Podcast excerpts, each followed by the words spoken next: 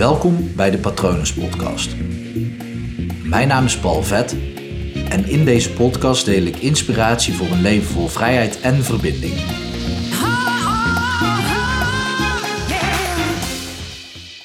Dankbaar zijn maakt je gelukkig. Soms denken mensen dat het wel eens andersom werkt, maar dat, dat is niet zo. Natuurlijk, als je je gelukkig voelt, dan is de kans wel heel groot dat je ook best wel dankbaar bent voor de dingen die je hebt. Maar mensen denken vaak snel, en ik heb dat ook heel lang gedacht, dat ik eerst aan een bepaalde voorwaarde moet voldoen om dankbaar te zijn. En dat vanuit dat punt ook geluk ontstaat. Dat als ik alles heb, dan ben ik gelukkig en dankbaar voor wat ik heb. En nu ben ik dat nog niet, want ik wil iets anders bereiken dan wat ik nu heb. En ik vind een hele mooie uitspraak van Patrick Kikken van non-dualiteit. Zeg ik dat goed? Ja, daar is hij ook wel van, samen met Paul Smit. Hij zegt: geluk is heel graag willen wat je nu al hebt. In plaats van dat je nu ergens bent en iets anders heel graag wil. Natuurlijk mag dat ook, maar als je echt gelukkig wil zijn, dan moet je dus heel graag willen wat je al hebt. En dan, ja, om dat te trainen, is het heel handig om dankbaar te zijn voor datgene wat je nu hebt. Want op het moment dat je dankbaar kunt zijn voor wat je nu hebt, dan zorgt dat er heel erg duidelijk voor dat je ook heel erg gelukkig kan worden. Dus het werkt andersom. Op het moment dat jij je dankbaarheid gaat trainen voor de dingen die je nu in je leven hebt, dan zal je steeds meer geluk ervaren.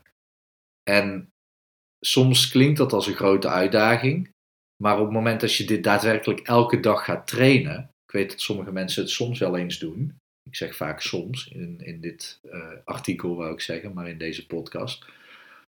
Um, maar het werkt heel goed om dat continu te doen. Dus elke dag dankbaar zijn, elke dag opschrijven waar je dankbaar voor bent.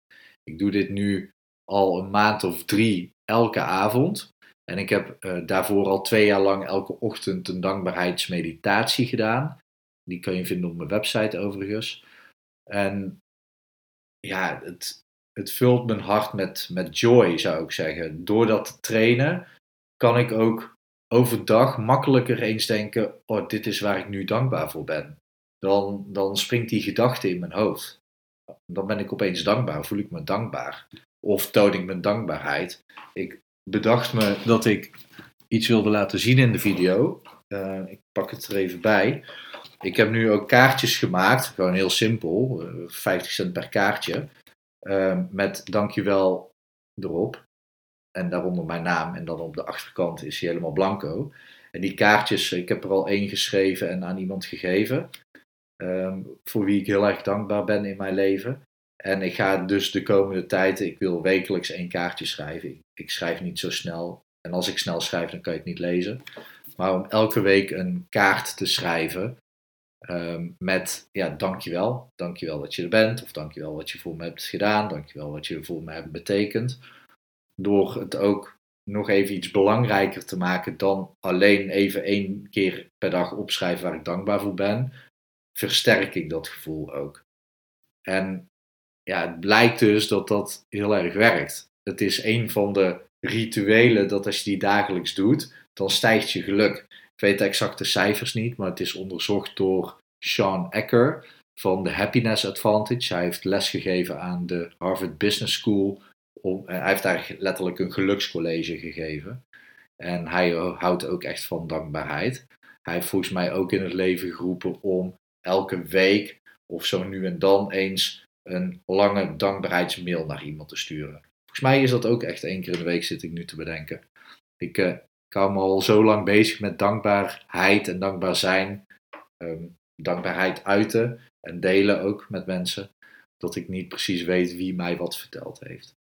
Ik ben heel erg benieuwd uh, of dat jij dankbaarheid toont, of dat je het voor jezelf bedenkt dagelijks, of dat je het door middel van een meditatie doet, of dat je het opschrijft in een dagboek, en of dat je daadwerkelijk wel eens dankjewel zegt tegen mensen. Ik heb een hele belangrijke boodschap opgenomen. Een van de eerste podcastafleveringen is dat over dankbaar zijn voor je ouders, waarin ik uitleg dat ik, um, of eigenlijk een heel persoonlijk verhaal vertel hoe ik dankjewel heb gezegd tegen mijn ouders. En ja, ik geloof ook dat het heel erg werkt om dankbaar te zijn.